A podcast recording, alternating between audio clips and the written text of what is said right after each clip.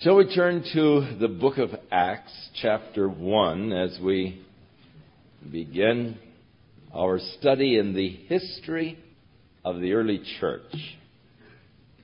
Luke, the author of the book of Acts, a companion of Paul the Apostle, who was author also of the Gospel according to Luke, wrote these two treatises to a friend, Theophilus. Theophilus is a Greek name. It's a name that has a beautiful meaning. The name means lover of God.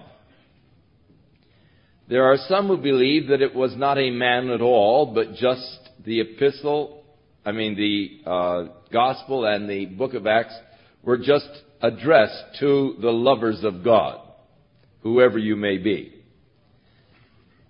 There are other traditions that say that Theophilus was actually Luke's master. That in those days, physicians were slaves, and usually the slave of a wealthy patron, so that Luke's master was Theophilus, and he released Luke to be with Paul in the missionary journeys, and thus Luke is writing back to his former master. That is an early tradition of the church, but it is, of course, impossible to prove, like so many of the traditions. There are also those who believe that when Paul was in Troas, and he received a vision of a man calling unto him, saying, "Come over to Macedonia and help us," that that man in Paul's vision was none other than Luke. For the first one that Paul really met when he came to Macedonia was Luke. And as we are in the book of Acts, you find that when we get to that portion of the book of Acts, Luke begins to write more in the first person rather than the third person. So it is evidently at this particular point in the Acts of the Apostles that Luke became a companion of Paul and began to journey with him, and he began to use the pronouns we and us, instead of they and them and so forth. So that this is no doubt where Luke became a participant and an eyewitness of those things that were happening from this point on. And we will point that out to you when we get to that point. So he begins the Acts of the Apostles by tying it with the gospel according to Luke, and it is interesting that the very last thing that Luke records in his gospel is the very first thing he records in the Acts of the Apostles. We find the gospel of Luke closing as Jesus is telling his disciples to wait in Jerusalem until they be endued with power from on high. And then Jesus ascended up into heaven. And so he closes the gospel.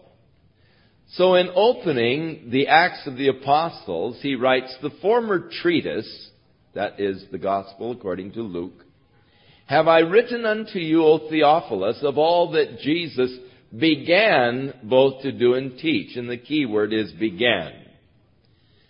The gospel according to Luke is not the full story of the ministry of Jesus Christ. It's only the beginning of the ministry of Jesus Christ. Jesus continues to minister to the needs of people. Jesus continues to heal the sick. Jesus continues to raise the dead. Jesus continues to minister his love and his gospel to the world. Only now he is ministering through those disciples who have been anointed with his Holy Spirit. But the ministry of Christ is continuing. basically is the premise that Luke takes in the Acts of the Apostles. So the former treatise of all that Jesus began both to do and to teach. Now, because of that, the Acts of the Apostles is an unfinished book, in that the Lord today continues to work through the lives of those who have dedicated themselves to be the instruments of God, to be led and guided and anointed by His Holy Spirit to continue the ministry of Jesus in the world today. Now, God has ordained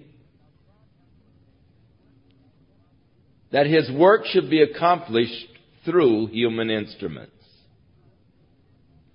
I do not say that it must be accomplished. God can use angelic beings for His work, and there will come a time during the book of Revelation when God will use angels to proclaim His gospel to people all over the world. Revelation chapter fourteen, the first angel flying through the midst of heaven, having the everlasting gospel. But at the present time, God has chosen to use human instruments. As imperfect as they may be, yet that's what God has ordained to use. And the exciting thing about that is that God will use me, and God will use you. So many times we're begging off. Oh, Lord, I can't speak. I've never been able to speak before or even now, Lord. As Moses tried to beg off of the call of God. Jeremiah said, Lord, I'm just a kid. No one's going to listen to me. And we all have our excuses why we can't be used, don't we? We all know the reasons why God couldn't use us. One time as the Lord was calling a prophet to do His work, He said, Lord, send whoever you want. The Lord said, hey, I've called you. Lord, good idea. Send whoever you want. And so often we're in that position. Lord, send by the hand of whomsoever you will. Anybody but me, Lord. And yet, God is ordained to use us. Now, each of us can show our own imperfections. Each of us can point out our own inabilities. And all of us can find an excuse why God wouldn't want to use me, but yet God has chosen to use you. That through your life, He might reveal Himself to a needy world. You wonder when God has such instruments to use how He ever got the job done, don't you? Until the day in which He was taken up, after that He, through the Holy Spirit, had given commandments to the apostles whom He had chosen. So He, that is what He ended the Gospel of Luke with, the day that Jesus was taken up after He had told the apostles to wait for the endowment of power. To whom He also, that is the apostles, He also showed Himself alive to them after His passion or death by many infallible proofs.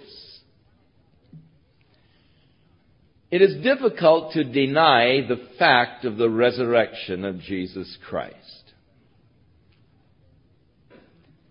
I was amused as well as annoyed and irritated by an article I read in the Santa Ana Register this last Saturday of the creation science and evolutionary theories um, being presented in the county schools. How that this one professor said that he teaches a science class, and thus they deal only in facts and they don't have any place for theories, because science is based upon fact and creation is based upon religious superstitions. And it takes a lot of faith to believe the religious theories, where when you are dealing with facts, you can just accept them. And I thought, very interesting. In that science class, they taught me it was a fact that the world was four billion years old. And now, today, they are teaching it's a fact that the world is twelve billion years old. And it wasn't that long ago that I went to school. It is interesting to me that the Bible has never needed to be revised and updated to meet the current data that men have discovered. And yet, if you would take my high school science textbooks today and try to teach a science class from them, you would find that many of the things that were taught as scientific fact when I was in high school are no longer recognized as scientific fact. The simple cell protoplasm is no longer a simple cell, but extremely complex. So,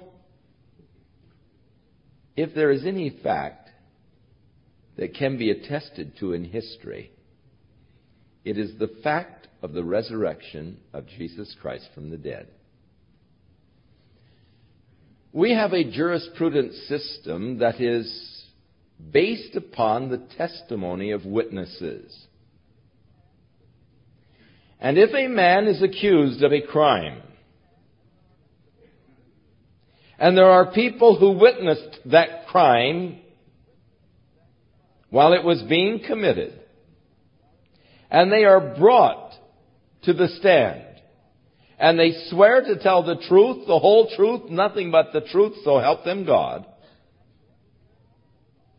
and in their questioning, their being questioned, they affirm that I saw that man in the bank on May the twenty-third. I saw him pull out a gun from his coat.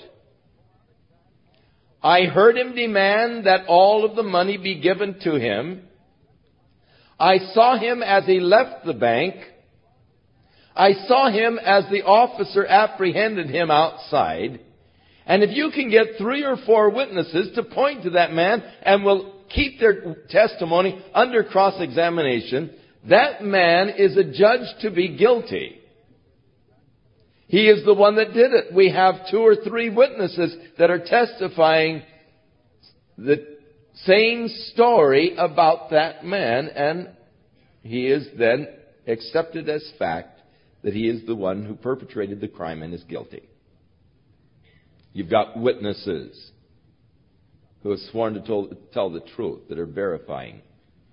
Now, after the death of Jesus, when he rose again, he appeared unto many different people who gave sworn testimony that they saw him, that they talked to him, that he appeared to them in various places, in, under different circumstances, and for a period of forty days was visiting with them, and at one time up to as many as five hundred people who were gathered at one place he appeared. Now, it's difficult to just cast aside or deny the witness of these people. To do so is to discredit our whole jurisprudence system. But not only that, these men who testified that they saw the risen Lord, that they talked with him, that they ate with him, they all of them, with the exception of one, met violent deaths at the hands of other people because of their affirming that the story they told was true. Now, you talk about a witness sworn to tell the truth, the whole truth, nothing but the truth. If a person's life was threatened because of that witness and it was a lie, at least one of them would have broken under the pressure and would have confessed to the entire hoax. He showed himself alive after his passion by many infallible proofs, being seen of them for forty days, speaking to them of the things pertaining to the kingdom of God. Now, sometimes we fault the disciples because of their questions of the timing of the kingdom of God, but let it be remembered that the kingdom of God was the favorite subject of Jesus Christ. He was always talking about the kingdom of God, and it is a great hope that he was planting in the hearts of all men. Things are not always going to continue corrupted as they are. The world is not going to go forever under the power of darkness, under the bondage of evil. God is going to one day establish His kingdom upon the earth of righteousness, joy, and peace, and Jesus shall reign where'er the sun doth her successive journeys run, and His kingdom will extend from shore to shore. And that day will be the most glorious day the world has ever seen, as sickness and suffering and pain will be abolished in His kingdom. As sin and greed and these things that have made the world such a intolerable place will be abolished in His kingdom. The godless commercialism, the exploitation of man, all of these things abolished in His glorious kingdom when He reigns. No wonder the disciples were anxious to get it on. I'm anxious to get it on. I'm anxious for His kingdom to come. And Jesus told us when we pray, really the first petition is, Thy kingdom come, Thy will be done in earth as it is in heaven. And it is a right kind of a desire that we should all have. I desire the kingdom of God. And so He was talking to them during this forty days of the kingdom. And being assembled together with them, He commanded them that they should not depart from Jerusalem, but wait for the promise of the Father, which saith He, Ye have heard of me. So He said, now look, wait here in Jerusalem until you receive the promise of the Father. This promise that He is referring to is no doubt the promise in Joel, where the Lord promised, and it shall come to pass in the latter days, saith the Lord, that I will pour out my Spirit upon all flesh, and your sons and daughters shall prophesy, and your young men shall dream dreams, your old men shall see visions, and upon my servants and my handmaidens, the other way around, your young men see visions, old men dream dreams, because I'm dreaming. And uh that's how I always remember that one. And upon my servants and handmaidens will I pour out of my Spirit, saith the Lord. The promise of the Father. The day is going to come when God is going to pour out His Spirit upon all flesh, all of the believers. They will each one receive that dynamic from God. For John, he said, truly baptized with water, but you will be baptized with the Holy Spirit not many days from now. Now, the idea of baptism was that of immersion, the baptizo. John baptized with water, submerged the people in water. You're going to be submerged in the Holy Spirit. Not many days. Now when they therefore were come together, they asked of him, saying, Lord, will you at this time restore the kingdom to Israel? When's it going to be, Lord? When, when is the time for this restoration? And Jesus is talking to them now, not about the kingdom, but about the power that they are going to receive for service. And so he brushes aside their question, saying unto them, It is not for you to know the times or the seasons which the Father has put in his own power. It's not for you to know. Now, they lived constantly in the anticipation of the immediate setting up of the kingdom. During the entire lifetime of Jesus, they were expecting him at any moment to go into the phone booth and come out as the Savior of the world and shazam, you know, and show his power and demonstrate and to overthrow the governments of the world and to establish God's kingdom upon the earth. And they were waiting daily for this change to transpire. And whenever Jesus would talk about going to Jerusalem and being turned over into the hands of sinful man, crucified and all, Oh, no, Lord, no, no, you don't understand the kingdom, Lord. Be that far from thee. And when Jesus died on the cross, they were greatly disappointed. The two disciples on the road to Emmaus, so sad. Hey, fellas, how come you're so sad as you're walking along? What do you mean? You must be a stranger around here if you don't know the things that have been happening lately in Jerusalem. What things? Oh, a fellow by the name of Jesus of Nazareth. Oh, man who was mighty in power and wisdom. The anointing of God was upon his life. And we had hoped that in him was the deliverance of Israel. But they crucified him. We had hoped. It's dead. Now he's risen. And he's saying, in a few days, fellas, you're going to receive the promise of the Father. Oh. What promise? The promise of the establishing of the kingdom? You see, it was legitimate that they should have, oh, is this it, Lord? All right, is this the time? You're going to set up your kingdom now? No. It's not for you to know those times that the Father's appointed, or that the Father has in his own power. But you will receive power when the Holy Spirit has come upon you. Now here the Greek preposition hapi is used to signify a new relationship that they were to have with the Holy Spirit.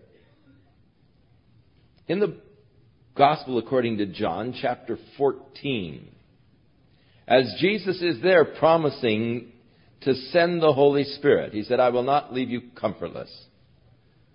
I will come to you. And he said, and I will pray the Father, and he will send to you another comforter, even the Spirit of truth, whom the world cannot receive, because it seeth him not, neither knoweth him. But you know him, for he dwells with you, para. And he shall be in you. Same Greek prepositions are as ours, only they spell it en instead of in. Twofold relationship there in John. He is with you, para, but he's going to be dwelling in you. But now Jesus said, you're going to receive power when the Holy Spirit comes upon you. The Greek preposition hapi, which is translated in different texts throughout the New Testament as upon or over,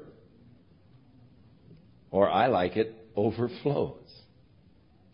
Because in the seventh chapter of the Gospel according to John, on the last day, the great day of the feast, when Jesus stood there on the Temple Mount and cried to the people, If any man thirst, let him come unto me and drink, and he who drinks of the water that I give, out of his innermost being there will gush torrents of living water. John said, This spake he of the Spirit which was not yet given, which they who believed on him should receive. What? Did he speak of the Spirit that it would be like a torrent of living water flowing out? So I like when the Spirit overflows you. Upon you or over you or overflows from you. So the threefold relationship. He is with you prior to your conversion. He is the one who causes you to realize that you are a sinner. He is the one who points to Jesus Christ as the answer, as he convinces the world of sin, of righteousness, and of judgment. The moment you open your life and heart to Jesus Christ and invite him to come in, the Holy Spirit comes and begins to indwell you. He shall be in you. Know ye not that you are not your own? You've been bought with a price. Therefore glorify God in your body and your spirit, which are his. And know ye not that your body is the temple of the Holy Spirit, which is in you? Be not drunk with wine wherein is excess, but be filled, or be ye being filled with the Spirit. But now here is a third relationship. This is a empowering experience. You will receive the dunamis, the dynamics, when the Holy Spirit has come hepi, upon you or over you, or when there is that overflow from you. And ye shall be witnesses unto me. And so the dynamic to be a witness for Jesus Christ. It is interesting that the word witness in Greek is the word martys, from which we get our word martyr. And in Greek, it does mean martyr. So that witness, a witness is one who not only proclaims what he believes, he lives what he believes, he is what he believes, and he believes it so strongly that if necessary, he'll die for what he believes. That's how strong is his belief. He's a martyr. You can't stop him. He's not afraid to die for what he believes. And so you remember when Paul was on his way back to Jerusalem, and Agabus came down to Caesarea, and he took Paul's girdle and tied himself up, and he said, "So is the man who owns this girdle to be bound when he gets to Jerusalem." And Paul's friends all began to weep and say, "Oh, Paul, don't go, don't go." And he said, "What do you mean by these tears? You think you're going to dissuade me? You think I'm worried about being bound? I'm ready to die." He was a martyr. I'm ready to die. So that being put to death for your faith did not make you a martyr. Because you were a martyr, you were put to death.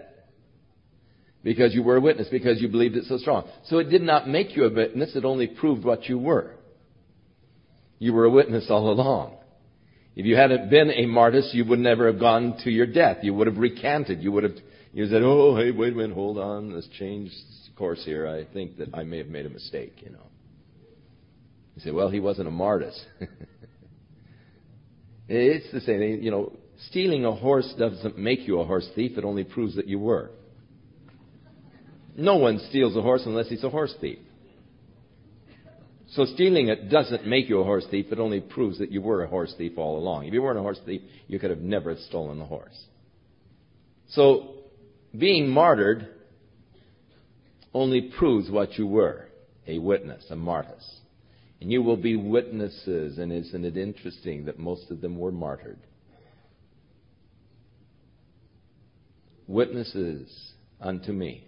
Now, the witness was to be both in Jerusalem and in all of Judea. The witness began right at home. The hardest place, isn't it? It's to start right at home in Jerusalem. And then the area around Jerusalem, the area of Judea. And then it was to spread on up into Samaria. And then it was to go out into the uttermost parts of the world. And as we study the book of Acts, we will see this very progression. How that the witness began in Jerusalem. We'll get that in the next chapter. And then we'll see how it began to spread out throughout Judea. And then Philip went up into Samaria. And then finally Paul and Barnabas are called to go into the uttermost parts of the world. And so the witness spread through the anointing and through the empowering of the Holy Spirit. Now, when he had spoken these things, while they beheld, he was taken up, and a cloud received him out of their sight. So this is the final promise made by Jesus to his disciples. This is it. The final words prior to his ascension. Of course, later he came and talked to Paul and, and others, but prior to his ascension, this is his final word. And upon this, when he had spoken these things, while they were watching him, he was taken up, and a cloud received him out of their sight. And while they were looking steadfastly toward heaven, as he went up, behold, there were two men who stood by them in white apparel. We assume they were angels, which also said, Ye men of Galilee, why stand ye gazing up into heaven?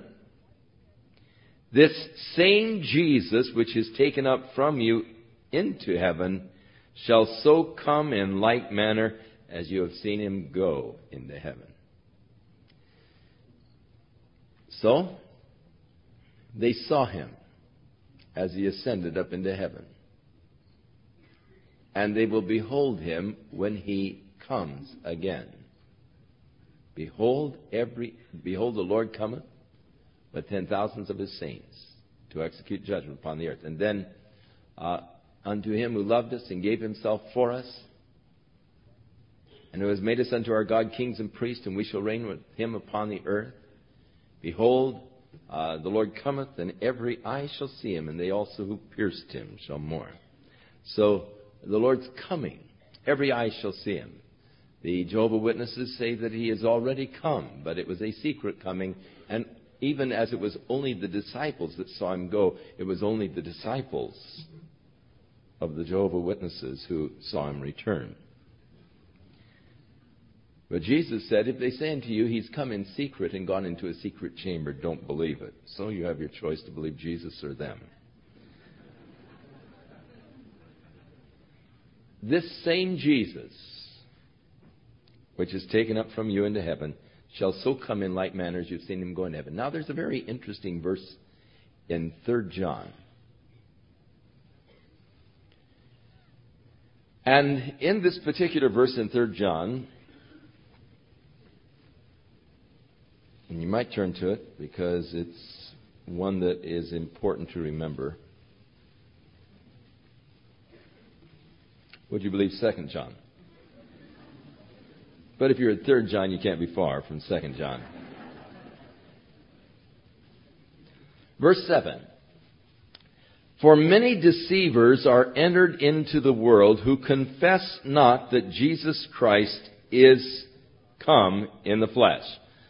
That, unfortunately, is a poor translation of the Greek. For this participle is in the present tense, and should be translated, is coming in the flesh. Those who would deny that Jesus Christ is coming in the flesh, what does John say of them? They are a deceiver and an antichrist. Look to yourselves that we lose not those things which we have wrought, but that we receive a full reward. For whosoever transgresses and abides not in the doctrine of Christ has not God. He that abides in the doctrine of Christ, he has both the Father and the Son. And if there come any unto your door on Saturday morning, and bring not this doctrine,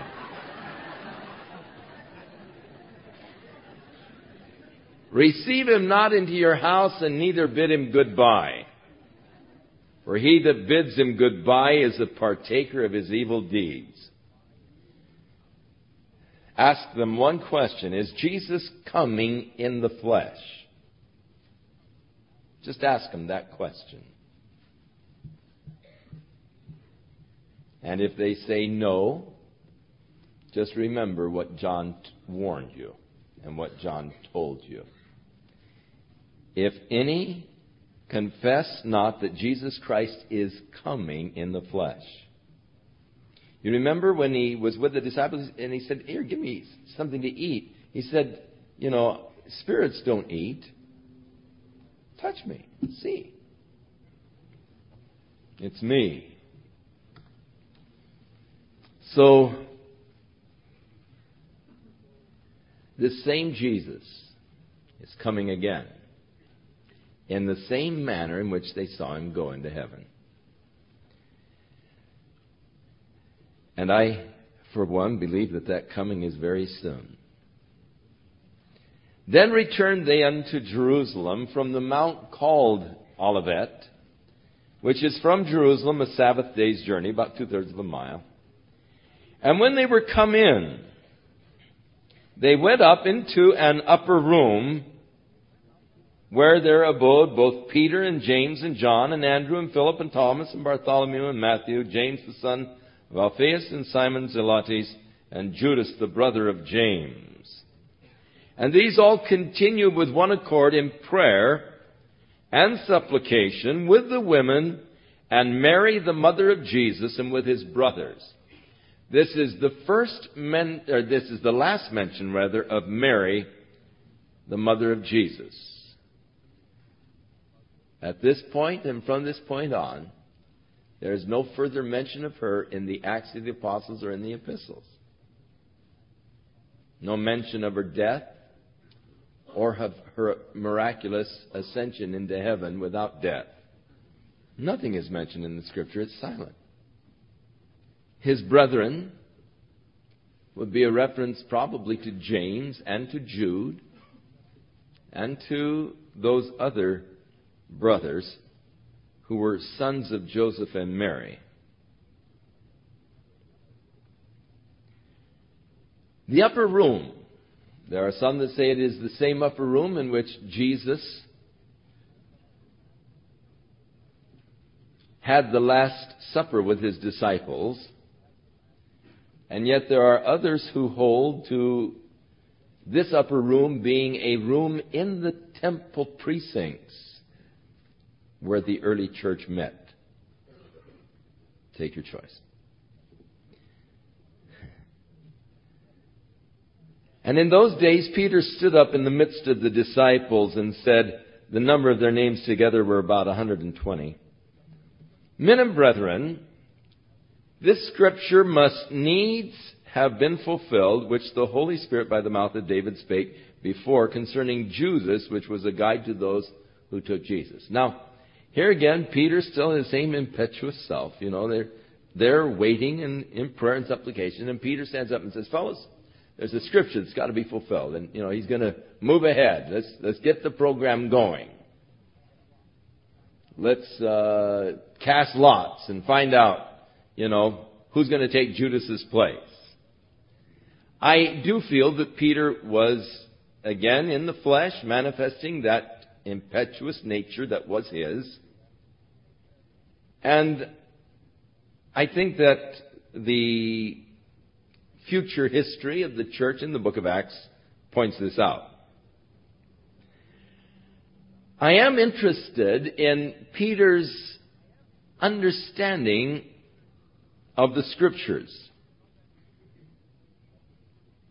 How that he is quoting from so many places in the Old Testament. And uh, Peter does manifest a very Uh, great understanding of the Old Testament scriptures, which uh, is a point in his favor. Notice that Peter ascribes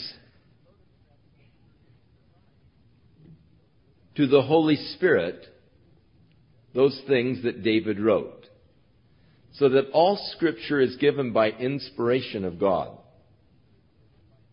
not part of the scriptures.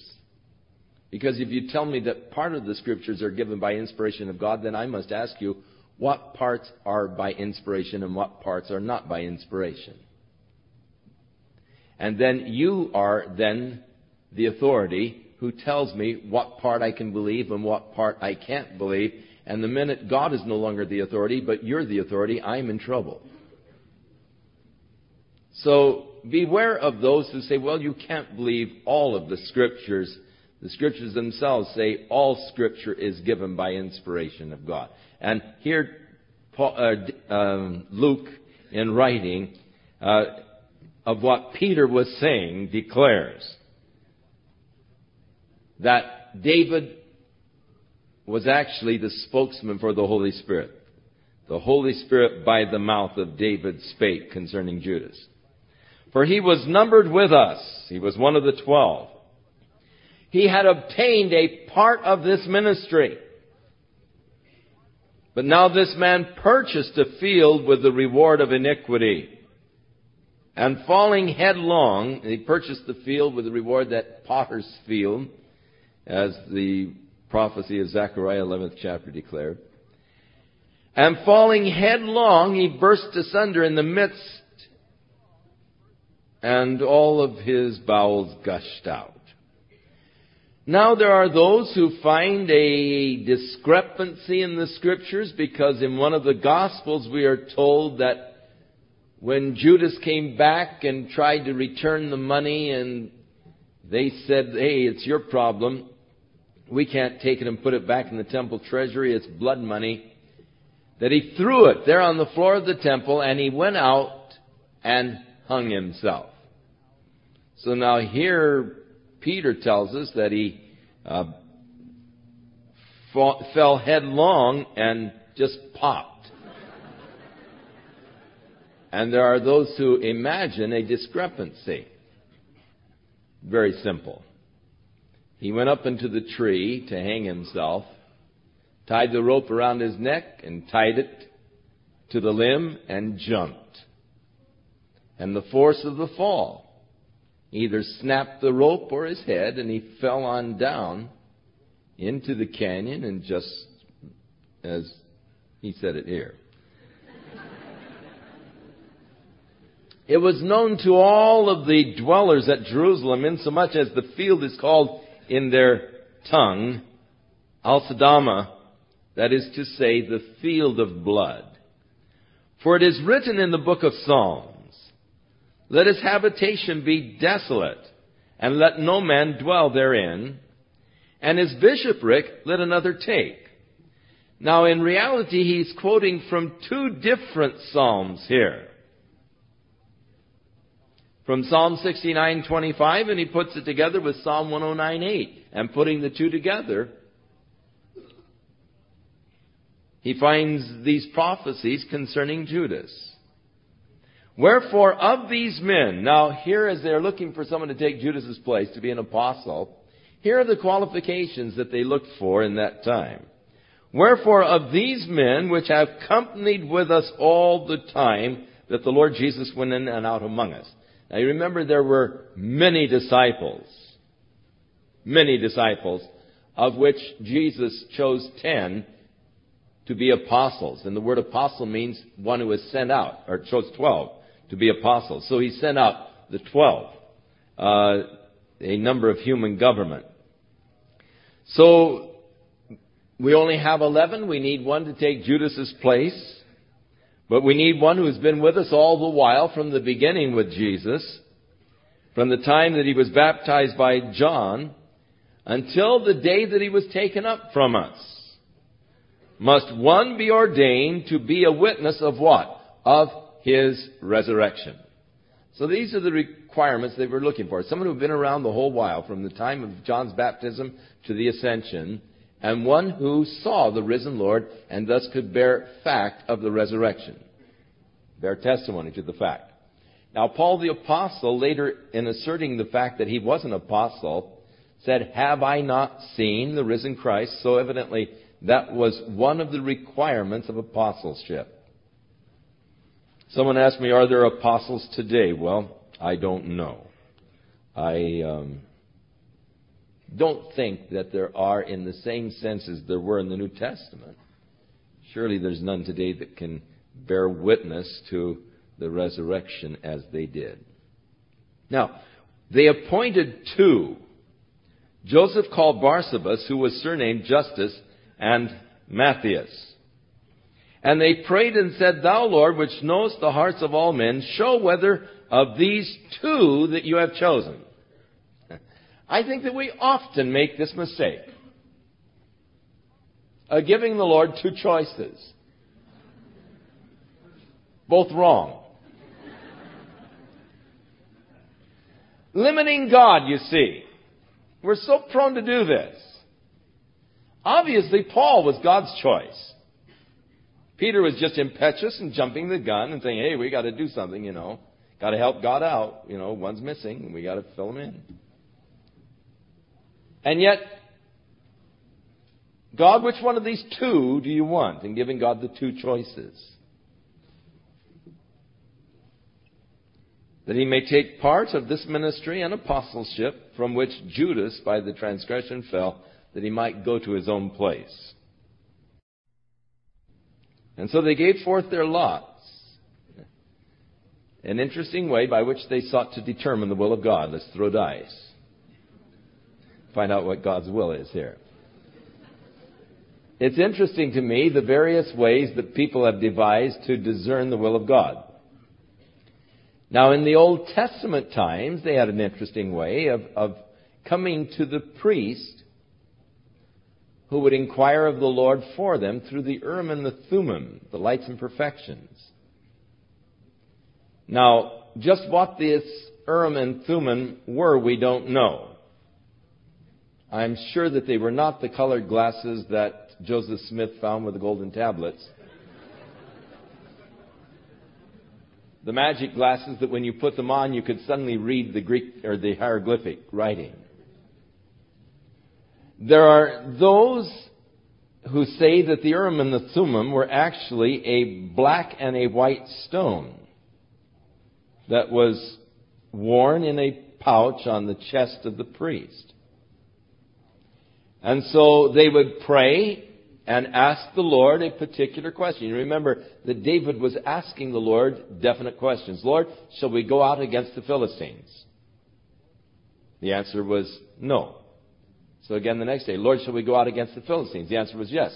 When shall we go? You know, and, and they would ask specific questions, and, and the Lord would direct them through the Urim and the Thummim. And they say that the priest, they would pray, seek God, and the priest would reach in and pull out one of the two stones. If it was the white stone, it was a yes answer.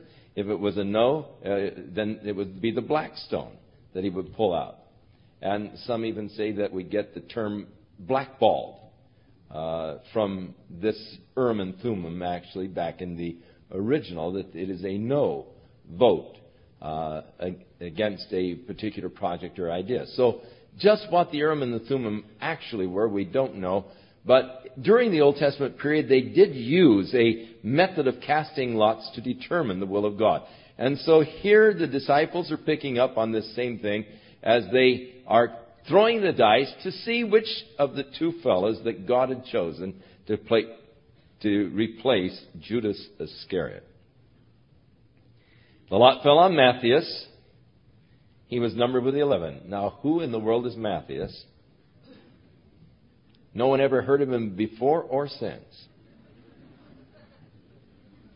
So, it'll be interesting to meet Matthias and find out who he is and what he did. But I think from the subsequent history, it's obvious to assume that God chose Paul as an apostle. Paul declares it himself. Now, this is the last time we ever read of them seeking to discern the will of God by the casting of lots or, or by a chance kind of a thing. Now, I know a fellow today who, in seeking to discern the will of the Lord, will pray, ask the Lord a question, and he'll have ten pennies in his pocket, and as he's praying, he'll take the pennies with eyes closed and put them down on the table, and if they all come up heads, it's a yes. Now, an interesting thing, every once in a while they all come up heads, and that's pretty good odds.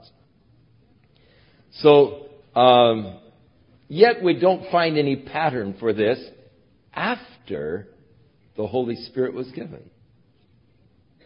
You see, once the Holy Spirit came upon the church, then the Holy Spirit began to speak to them and direct them. And the Holy Spirit said, "Separate unto me Paul and Barnabas for the ministry where I've called them." And the Holy Spirit sent them forth. So we find the church now more directly guided by the Holy Spirit. Once the Holy Spirit came, this business of throwing dice to find out the will of God was set aside. Now, in the day of Pentecost, this would be the feast day following the Passover at which Jesus was crucified, and fifty days after the Passover, the second major Jewish feast, the Feast of Pentecost, or the Feast of Ingathering. This is, of course, the time that they would gather the winter wheat, the winter grains that had been sown at, in the early part of June. They're ready for harvest. And the Feast of Pentecost was marked by their taking a portion of their field and harvesting it, tying the wheat into sheaves, bringing them in and offering them before the Lord as a wave offering, as the priest would take the sheaves and wave them before the Lord and offer them before the Lord as the first fruits unto God. God, to you belongs the first fruit. There's a harvest that is coming in, but this, Lord, is the first fruit. It belongs to you. And they would give to God the first fruits of the increase of their land at the Feast of Pentecost and the Feast of Ingathering. And as was the custom in all of the Jewish feasts, there would be people that had gathered, Jews that had gathered from all over the world to celebrate these feasts.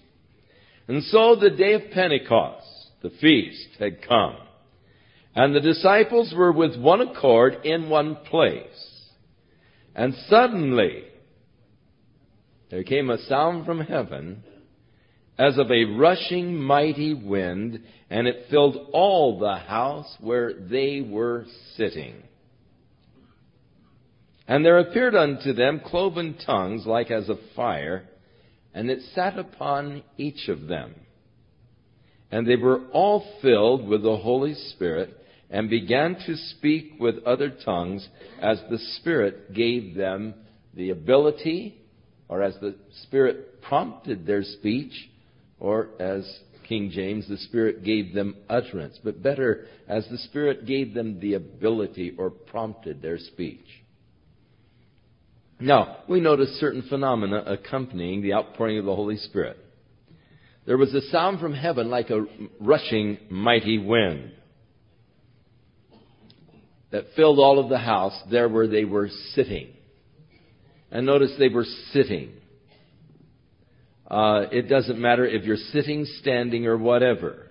It is not the physical position. Uh, I am tired of trying to formulate God. I think that God defies any formulation by man. But people are always trying to put together a formula. And I guess it's only natural. You know, when you pray for someone and they're healed, you try to think, now, how did I pray? You know, what did I do? You know, and, you know, something happened here. Ooh, that's great. You know, now, how did I do it? You know, and you're immediately wanting to formulate it. What did I say? You know, magic words, magic movements, or, or whatever. But God defies being formulated by man. And so uh, they were sitting in this particular case. And there appeared unto them these cloven tongues like fire, and it was above or upon each of them. And they were all filled with the Holy Spirit, and in this case began to speak glossolalia, other tongues, as the Spirit gave them the ability and was prompting their speech. Now there were dwelling at Jerusalem Jews who were devout men out of every nation under heaven. And now when this was noised abroad, what was noised abroad? Maybe the sound of the wind. When the people heard this whistling sound like a hurricane or something coming out of the house, they, they came running to see what in the world was this noise coming out of the house. The multitude came together and were confounded because every man heard them speak in his own dialectus, in his own language or dialect. And they were all amazed and marveled, saying one to another, "Behold, are not all of these which speak Galileans? How is it that we hear every man in our own dialect wherein we were born?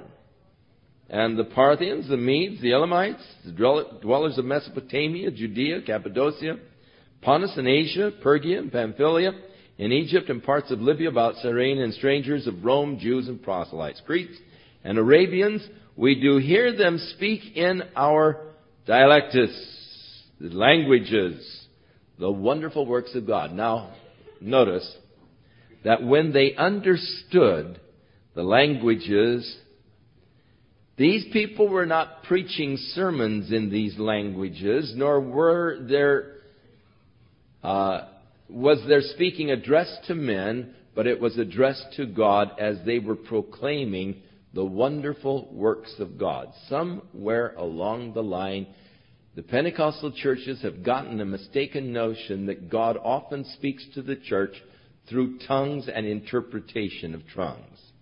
That is not scriptural.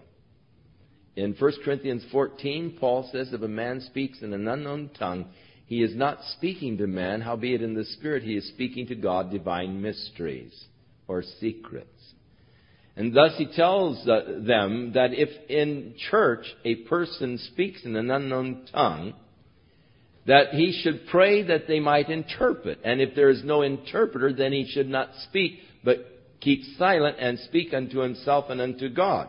For if he gets up and speaks in an unknown tongue in a service, and no one interprets, how is the person who doesn't understand what he is saying going to say yes and amen at his giving of thanks? Not at the message that God had for the church, but as his, at his giving of thanks, in that he does not understand what he's saying. Indeed, you do bless God well.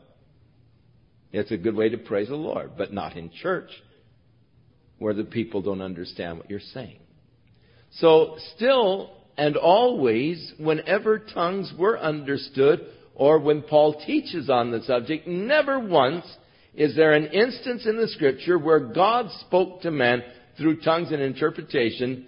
Uh, the closest thing would be in the book of Daniel, when the writing on the wall uh, was interpreted by Daniel. But that was not tongues and interpretation, and God was giving a message to the pagan king Belshazzar. So when a man speaks in an unknown tongue, according to the Scripture, he's speaking to God, divine secrets.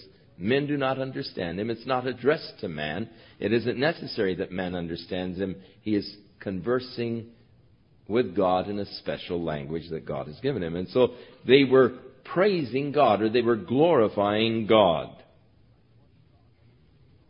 They were declaring the wonderful works of God in the various languages. And, of course, this amazed the people. And they were in doubt, saying one to another, "What meaneth this?" Notice they have a question. What does this mean? Or what meaneth this?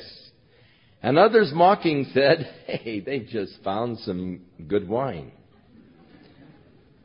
But Peter, standing up with the eleven, lifted up his voice and said unto them, "Ye men of Judea, and all of you that are dwelling at Jerusalem, be this known unto you, and listen to my words.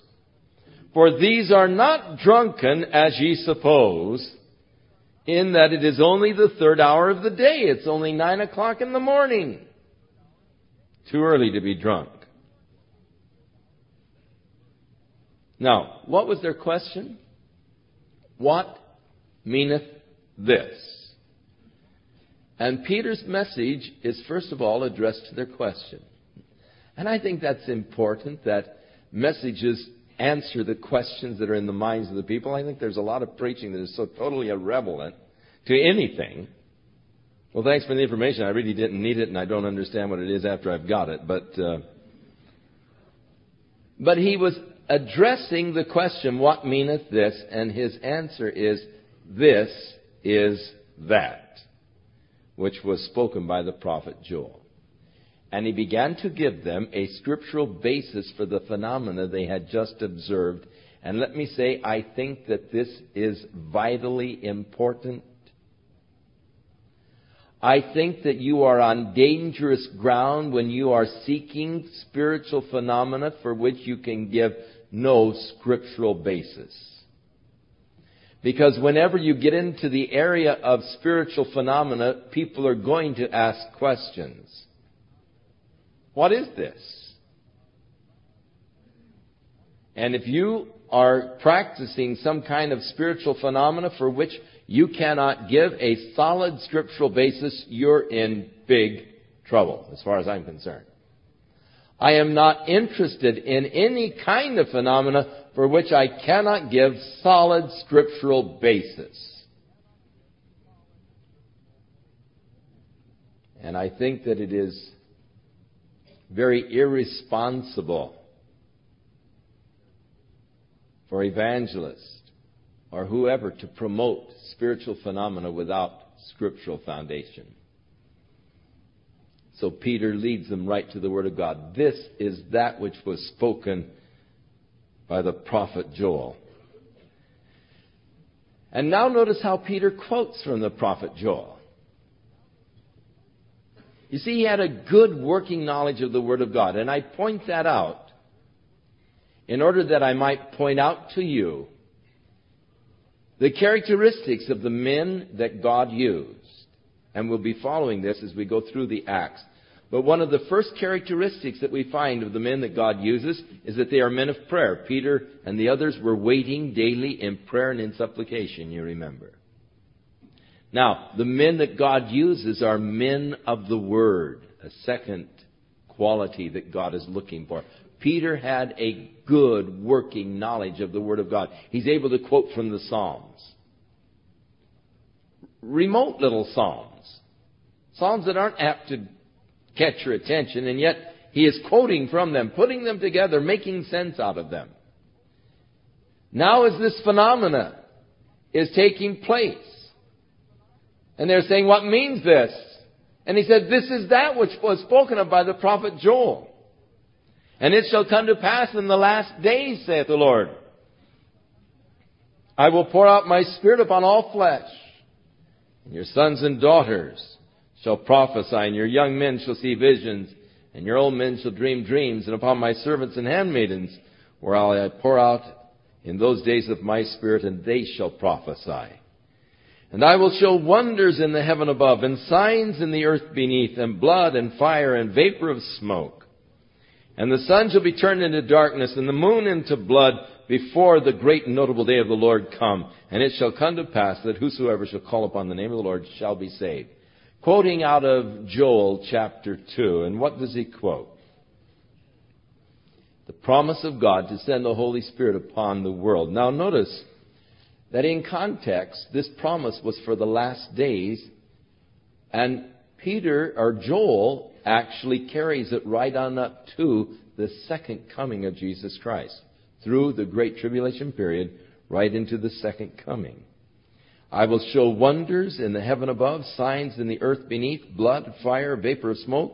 The sun shall be turned into darkness, the moon into blood, things of the Great Tribulation period, before the great and notable day, the day of the coming again of Jesus Christ, the great and notable day of the Lord come, and it shall come to pass that whosoever shall call upon the name of the Lord shall be saved.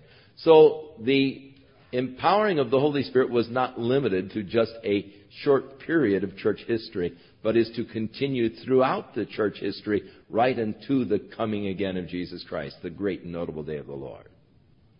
And it is wrong to try to put the limitations upon the experience of being empowered by the Spirit of God. Several years ago, our older daughter came home from a prayer meeting, and we were sitting and sharing with her, and she was telling us how that at that prayer meeting, God's Spirit came upon her, and she began to prophesy by the Spirit of God. And what a beautiful and exhilarating experience it was for her to just speak forth God's Word under the anointing of the Spirit. Our son Jeff, who we were having problems with at that time, who was in high school at that time, I turned to him and said, well, son, the Bible says your sons and daughters shall prophesy. Now that my daughter is prophesying, when are you going to start prophesying? And he quickly, without any hesitation, said, when are you going to start having dreams? Smart kid.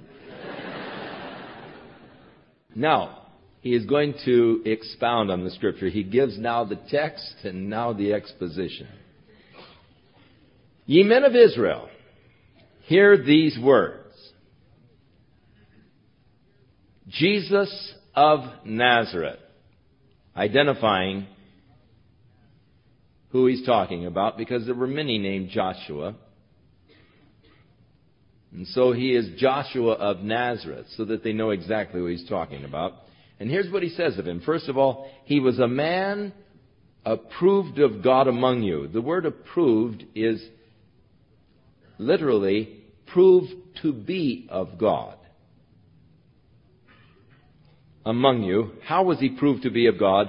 By the miracles and the wonders and the signs which God did by him in the midst of you, as ye yourself also know. So he was proved to be of God. Now Jesus said, look, believe me, or else believe me for the very works' sake. And Jesus often called upon his works as the proof of his origin and of his authority and of his ministry, of his identity. Believe me that I am in the Father and the Father in me, or else believe me for the very works' sake. And so here, Peter is pointing out that the works that Jesus did attested to the fact that he was proved to be of God, from God. Remember, they said, no man can do these works except God is with him.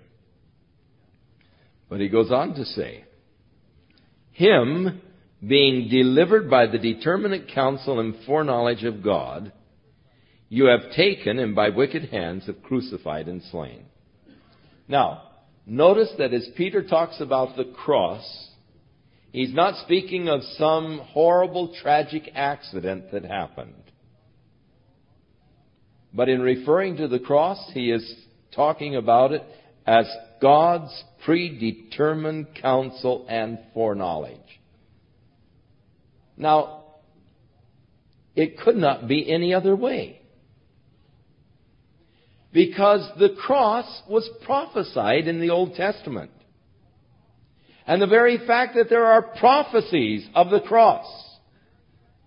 Death on the cross, Psalm twenty-two. Isaiah fifty-two, lifted up, a term used for crucifixion. And his death prophesied in Isaiah fifty-three. There can be no other conclusion but what the death of Jesus Christ on the cross was planned by God long before Jesus ever came into the world. And thus, it is manifestly wrong to try to blame the Jews or to try to blame the Romans or anybody else for the cross. It was something that God had predetermined by his own foreknowledge, a method by which he might manifest the extent of his love for lost man. And so as he refers to the cross, he talks about God's predetermined counsel. And thus the scripture speaks of Christ crucified from the foundations of the world. Before man ever sinned, God had in mind to send his son to redeem man from his sin and thus to manifest God's love for sinning man. All a part of God's predetermined plan, his foreknowledge.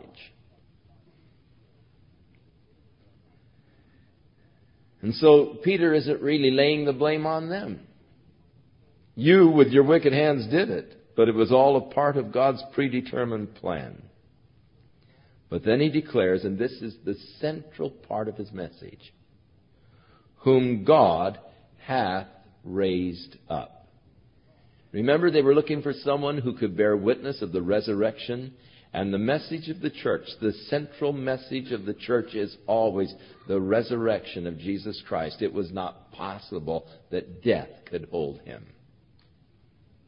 It's the message of the church today.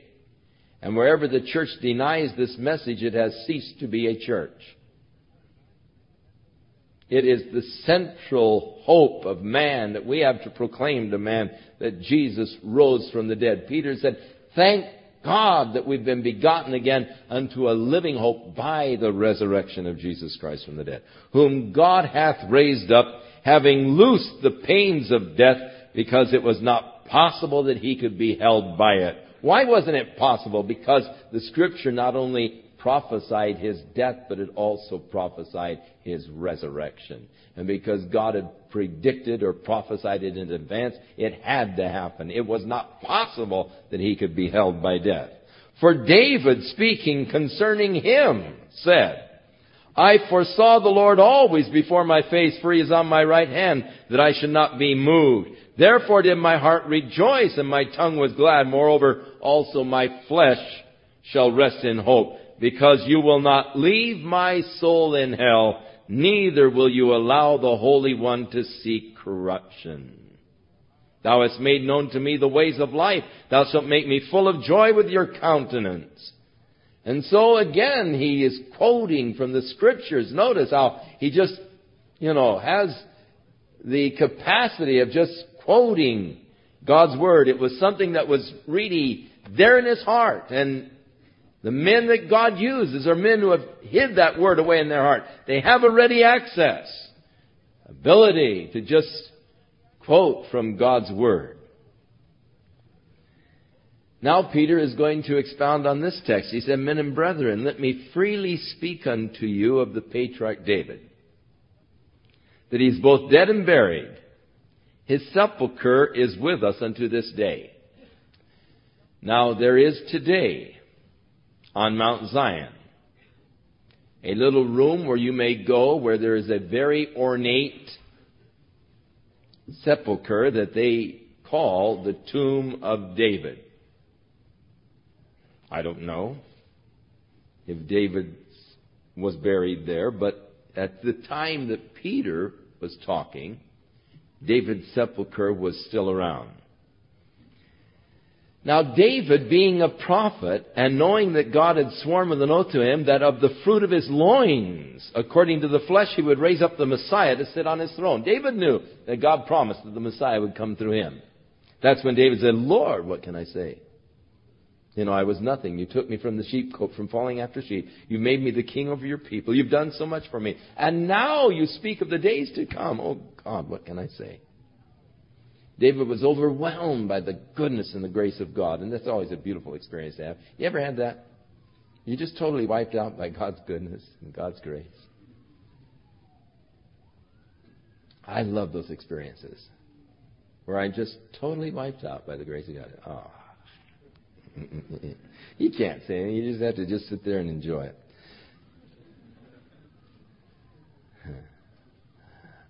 I have to pull off the road. It's dangerous to drive in those conditions. Now, David was a prophet. He knew that God had promised that the Messiah would come through him. And he, seeing this before, was speaking of the resurrection of Christ, that his soul was not left in hell, neither did his flesh see corruption. Now, when Jesus died, he descended into hell. And he preached to those souls that were in prison. Now, you remember Isaiah sixty-one, a part of the prophecy of Christ would be that he would open the doors to those that are bound and free those from prison. Set at liberty those that are captive. And so Jesus descended into hell. Because prior to the death of Christ, it was not possible that the Old Testament saints could enter into the full glory of God's presence. The Old Testament sacrifices could not put away their sins. All they could do was cover their sins as they spoke of a better sacrifice that was to come, the sacrifice of Jesus Christ. So these men all died in faith, not having received the promise, God having reserved a better thing for us, that they without us could have come into the perfected state. So when Jesus died, he descended into hell, preached to those souls that were in prison, But according to Paul in Ephesians chapter four, when he ascended, he led the captives from their captivity. He who has ascended is the same one who first of all descended into the lower parts of the earth. You remember when they were asking Jesus for a, a sign, and he said, no sign will be given to it, you except the sign of the prophet Jonah. For as Jonah was three days and three nights in the belly of the whale, so shall the Son of Man be three days and three nights in the heart of the earth. He descended into hell. And those who were waiting with Abraham for the promises of God to be fulfilled, he preached to them the glorious victory of the cross. The sacrifice has been made. It is now complete. And he who ascend, has ascended is the same one who first of all descended. And when he ascended, he led the captives from their captivity. Freed them. So death and hell was partially emptied at that point. Two resurrections. The just to everlasting righteousness and the unjust to everlasting condemnation. That resurrection has not yet taken place. It will not take place until the end of the thousand year reign of Christ upon the earth. Now, this Jesus hath God raised up, whereof we are all witnesses. We've all seen it. We've all seen him. Therefore, now, you see, he comes back now to the resurrection. Notice, this is the central part of the message. When he, he's talking, he gives you certain, he throws out basic facts about Jesus. He is a man proved to be a God among you by the signs and miracles which he wrought, whom you, according to God's predetermined counsel for knowledge, with your wicked hands have crucified and slain. But God raised him from the dead because it wasn't possible that he could be held from it. Now when he gets to the central message, he expounds on it. He goes back. He gives scriptural basis. And, and he's talking about the resurrection and all. And shows that it is a biblical concept. And then he says again, coming back to this point, this Jesus hath God raised up, and we are witnesses of that fact. Therefore, now he's going to continue his message concerning Jesus of Nazareth. Therefore, he is exalted at the right hand of God. So Jesus today is in an exalted position there at the right hand of God in the throne of glory. And having received of the Father the promise, and it shall come to pass in those days, saith the Lord, I will pour out my Spirit. And having received of the Father the promise of the Holy Spirit, he hath shed forth this. Now he's back to the question again. What meaneth this? The outpouring of the Holy Spirit that they were observing. And having ascended to the Father, being there at the right hand exalted, he received from the Father the promise, and he has shed forth this, which you now see and hear. There was visible the tongues of fire and audible evidence of the outpouring of the Spirit as they were glorifying God in these languages. For David is not ascended into the heavens. He had not yet ascended into heavens. But he saith himself, the Lord said unto my Lord, sit thou on my right hand until I make thy foes thy footstool. Therefore let all the house of Israel know assuredly that God hath made that same Jesus whom you have crucified, both Lord and Messiah. Now the Bible tells us that there is coming a day when every knee shall bow and every tongue shall confess that Jesus Christ is the Lord. And Peter is laying it straight on the line. This Jesus, you better know that God has made him both the Lord and he is the Messiah. Now when they heard this, and this is the first message of the church, centered on the theme of the resurrection, now when they heard this, they were pricked in their heart and said unto Peter and to the rest of the apostles, men and brethren, what shall we do? Aware of their guilt, made aware by the conviction of the Spirit. Then Peter said unto them, join the church, pay your tithes. Keep this ministry going, brother. Then Peter said unto them, repent, and be baptized every one of you in the name of Jesus Christ for the remission of sins. And ye shall receive the gift of the Holy Spirit. Now, literally in the Greek, he said, repent and be baptized, every one of you, into the name of Jesus Christ, which is a, an interesting point to make, into the name of Jesus Christ, into a relationship with Jesus Christ. There are those who they call Jesus only who make a big uh, to-do over baptismal formula and say if you were baptized in the name of the Father, Son, and Holy Spirit, you weren't really baptized. That baptism doesn't count. And so the only baptism that counts is the baptism in Jesus' name. Uh, but it isn't actually in Jesus' name. It is into Jesus' name, into the very relationship with him, into the name of Jesus Christ for the remission of sins. And ye shall receive the gift of the Holy Spirit. Four, the promise. What promise? The promise that God made to pour out his Spirit upon all flesh. Who is it for? It's for you. And it's for your children. And to all that are far off, even as many as the Lord our God shall call. No mention of just being good for the apostolic period. But on down through the church ages, as many as the Lord our God shall call. And men, with many other words, he did testify and exhort, saying, save yourself from this untoward generation. Then they that gladly received his word were baptized, and the same day there were added unto them about three thousand souls. So you've got the beginning of the church growth program. Rapid church growth program. Suddenly, they've increased manifestly. Now, this is important. What was the early church function? What were they doing? They continued steadfastly in the apostles' doctrine and fellowship and in breaking of bread and in prayers. These were the four institutions of the early church. First of all, the apostles' doctrine, the study of the Word of God. Secondly, the fellowship, the koinonia, a very interesting Greek word. Its implications are beyond translation into English. But this coming together, interrelating, becoming a part of each other, a, a strong bond and tie and and communion and commonness and, and fellowship. Breaking of bread, the symbol of that interrelationship, and prayers. A lot of things the church does today that aren't listed here.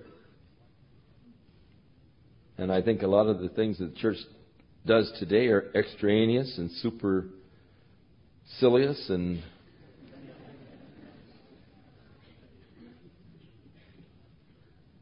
we'd do well to let them die a natural death instead of trying to keep them alive by artificial means. And fear came upon every soul, and many wonders and signs were done by the apostles. And all that believed were together and had all things koinonia in common.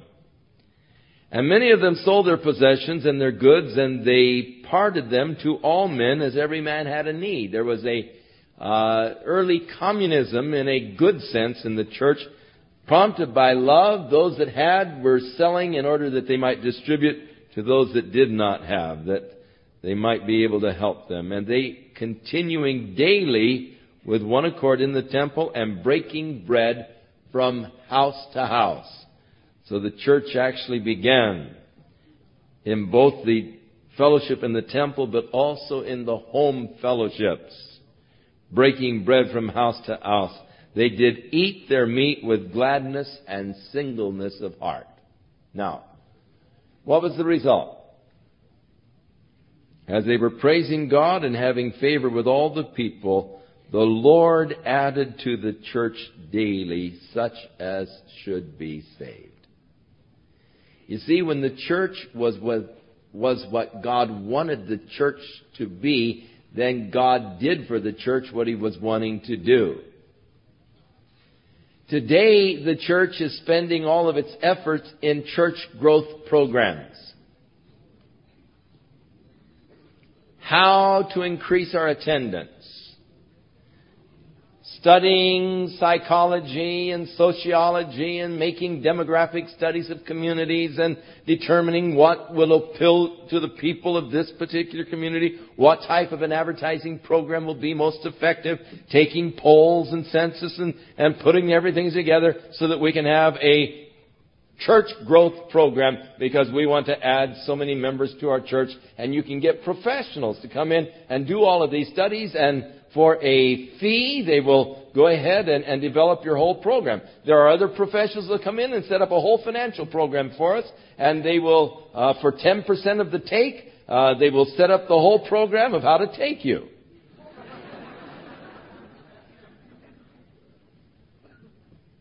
And many churches hire these professionals for the church growth or the fundraising programs.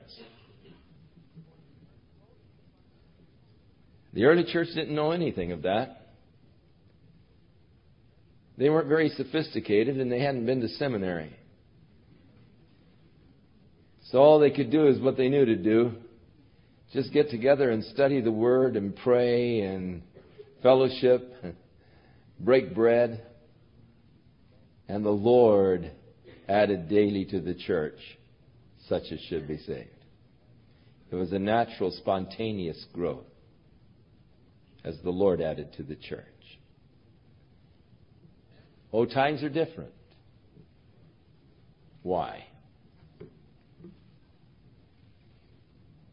Has God changed? No. God's hand is not short that he cannot save, neither is his ear heavy. But we are no longer relying upon God. We're no longer relying upon the Holy Spirit. We've sought men's devices and man's ways. And we've forsaken the Word of God, and we've gone to entertaining programs. And we've tried to attract the people by this lavish program of entertainment. Come and be entertained. See the tallest Christmas tree in the world. See Elijah ascend directly into the clouds.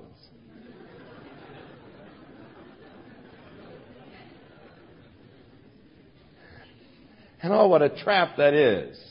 There was this particular church that every Christmas was putting on, you know, the spectacular program. And, and the problem is, when you draw people to that, you got to get more spectacular every year.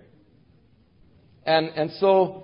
You know, they had the, the living Christmas tree. Come and see the living Christmas tree. And, of course, all of them, you know, they're in the shape of a Christmas tree singing the carols. Well, the next year it had to be a bigger Christmas tree, you know, than the year before. Because it's got to be the best, you know.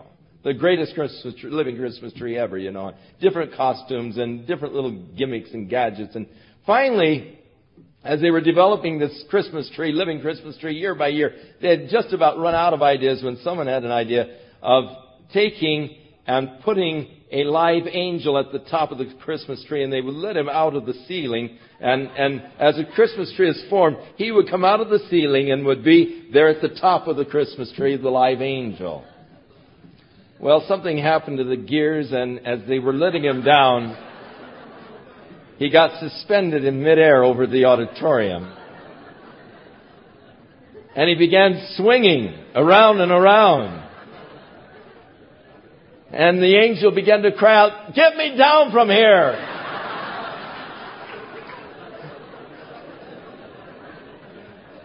And he got up so upset. This is true. He got up so upset he began to curse.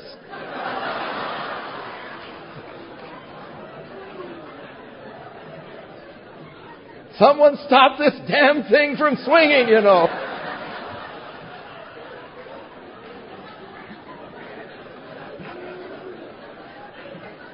And he got so sick from spinning, he began to throw up.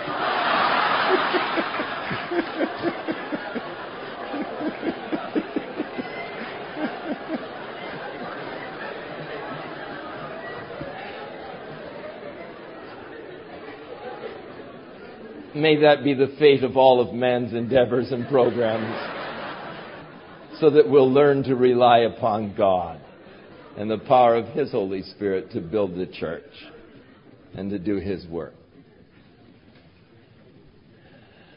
This promise is unto you and to your children and to those that are afar off, even as many as the Lord our God shall call. Ye shall receive power when the Holy Spirit has come upon you, and you'll become a witness. The gift of God's Holy Spirit is for you tonight. I pray that each of us might be open to God to receive whatever it is that God may wish to impart to us, that we might become whatever God would have us to be, that we might indeed be His witness of His love in this world in which we live today. And so may God bless you as you go forth to bear witness of Jesus Christ.